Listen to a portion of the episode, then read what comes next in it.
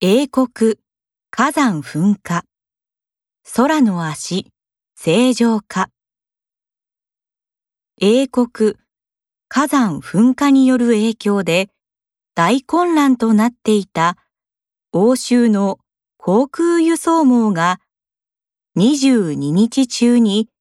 正常化する見通しが発表された。15日に火山灰が拡散して以来、10万便以上が欠航。世界中で700万人以上が足止めされた。航空業界の受けた損失は15億から